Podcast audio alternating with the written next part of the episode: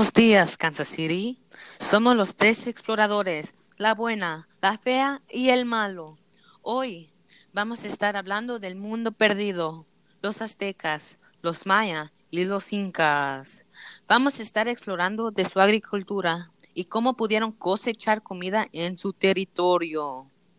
Hablando de los aztecas, voy a ser yo, su favorito guatemalteco, Harry Vázquez. Hablando de los mayas, va a ser nuestra mexicana exploradora, Chabeli Kelly. Hablando de los incas, va a ser nuestra española favorita, Karina Martínez.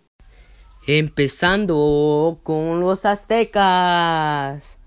Ay, esos aztecas, localizados en México y su capital, Tenochtitlán. Mira, Chabeli, el lugar donde tu familia nació. Qué chido. Bueno, la geografía donde los aztecas vivían estaba lleno de lagunas y pantanos. También tenían poca tierra, por la razón no podían sembrar suficiente fruta y vegetal.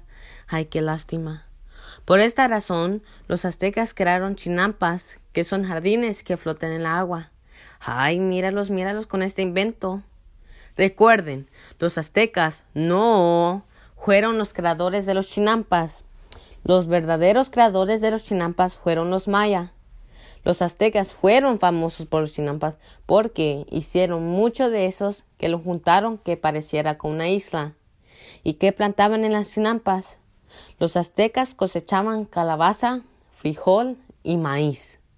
Una de la comida popular era el tomate y los chiles, que también crecían los chinampas.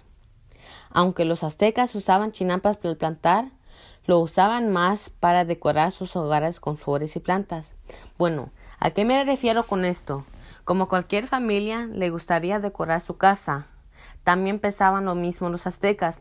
Por la razón, siempre plantaban flores y rosas en los chinampas para que se mirara bonito. Ahora, ¿cómo hacían estos misteriosos jardines? Para hacer un jardín, los trabajadores tejieron palos para formar una balsa gigante. Luego juntaron lodo desde el fondo del lago en la parte superior de la balsa para crear una capa de suelo de tres pies. ¡Wow! Cada jardín estaba cubierto por todos los lados por canales para permitir que las canoas pasaran con trabajadores y materiales. Esta red de jardines se extendió por 22 mil acres a través de la superficie del lago. No, hombre, qué chido. Me gustaría mirarlo, pero lástima, ya todo se ahogó porque como cualquier cosa se desinfla y se va abajo de superficie. Qué lástima. Bueno, Kansas City, esto es todo por hoy de los aztecas. Hablando va a ser Ashabeli sobre los mayas. Pues, como ya dijo Harry, los maya, como los aztecas, también usaban chinampas para plantar su agricultura. Han habido bastante arqueólogos que se han preguntado cómo los maya pudieron haber mantenido sus ciudades en territorios montañosos, con selvas y tierra muy fina.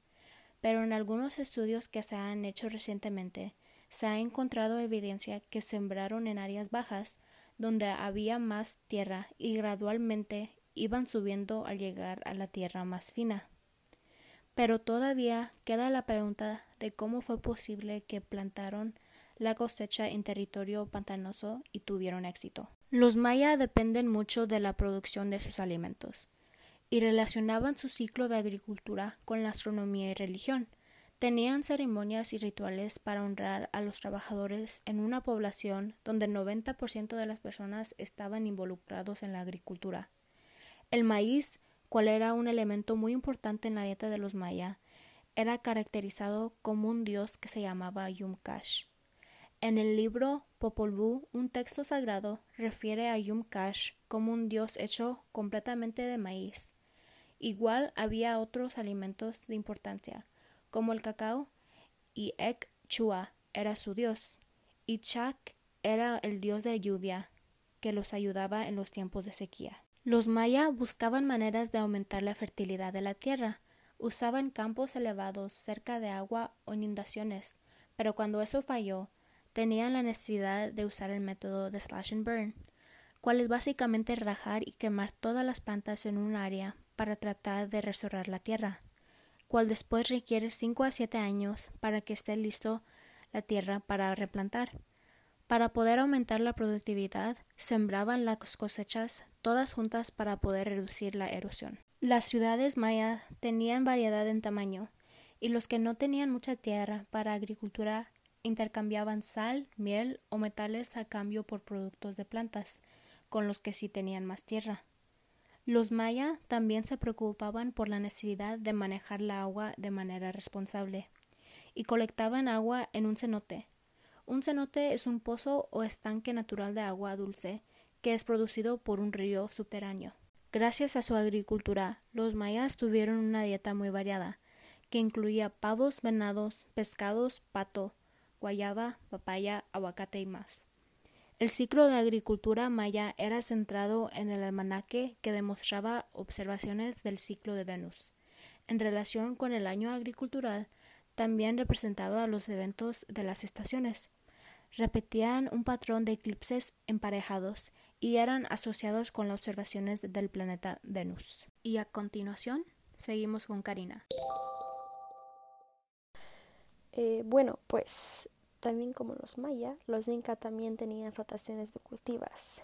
Eh, un ejemplo es que tenían rotación de patatas, porque había una enfermedad que mataba las patatas, pero solo sobrevivía seis años. Así que la rotación de patatas era cada siete años. Bueno, eh, los incas se localizaron en Perú, Ecuador, Bolivia, Chile y Argentina. En Perú y, Bolivia tenían los bosques lluviosos. En Ecuador el altiplano. En Perú y Chile los desiertos y Argentina y Chile las montañas pero la mayoría de su territorio estaba en los Andes, que son las montañas entre Chile y Argentina. Usaron técnicas y como irrigación y canales para sacar el agua de la tierra para ayudar a sus cosechas. Tenían cosechas como maíz, cacao, judías, granos, patatas, uyuco, oca, mashua, pimiento, tomate, nueces, pepinos, quinoa y aguacate. También usaron una herramienta que se llama chaquitaquia, que es como un palo con un punto de metal o de piedra. Eh, lo hundieron en la tierra para crear un hueco en donde sembraron las semillas. Para fertilizar sus cosechas usaron el guano de llamas o granos de peces y también un abono de hojas caídas. Crearon unas terrazas para cultivar las en las montañas. Porque no había una superficie plano en las montañas, tuvieron que crear unas terrazas para cultivar la comida. El agua caía de la montaña en canales y crearon unos huecos en la tierra con piedras y arena en la parte de abajo y tierra encima de eso. También tenían una muralla de piedra para que nada caía. Son como unas escaleras en las montañas y sembraron las plantas y las cosechas todo ahí en la tierra y el agua caía ahí eh, pero era muy difícil cultivar las montañas debido al duro sistema. Así que las personas de ahí cantaban y rezaban con sacrificios para ayudar a las cosechas y dar las clases a los dioses cuando le daban comida. Otro sistema que usaban se llama el waru waru el waru waru lo usaban principalmente en los terrenos planos, como el altiplano.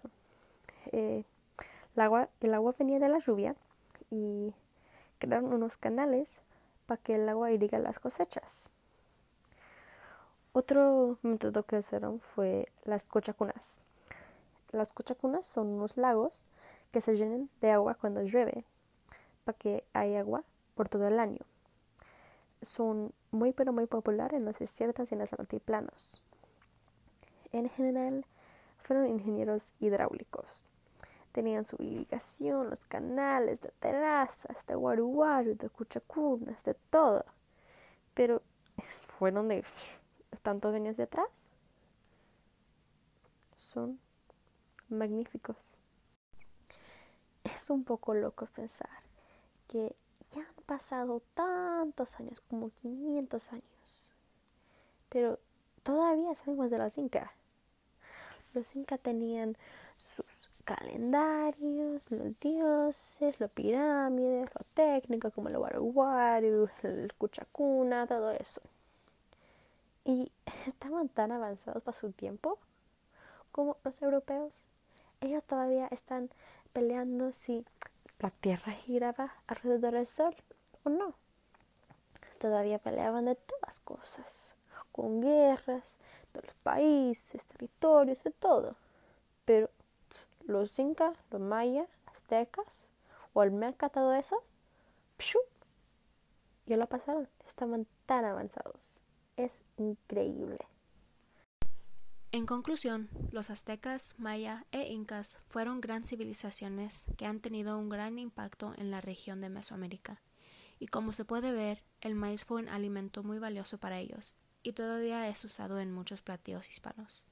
Y su forma de plantar es algo que todavía se estudia hasta este día. Siempre van a ser recordados por ser civilizaciones muy avanzadas por su tiempo. Hasta luego, y como mi abuela dice, chao chao. Bye bye, aure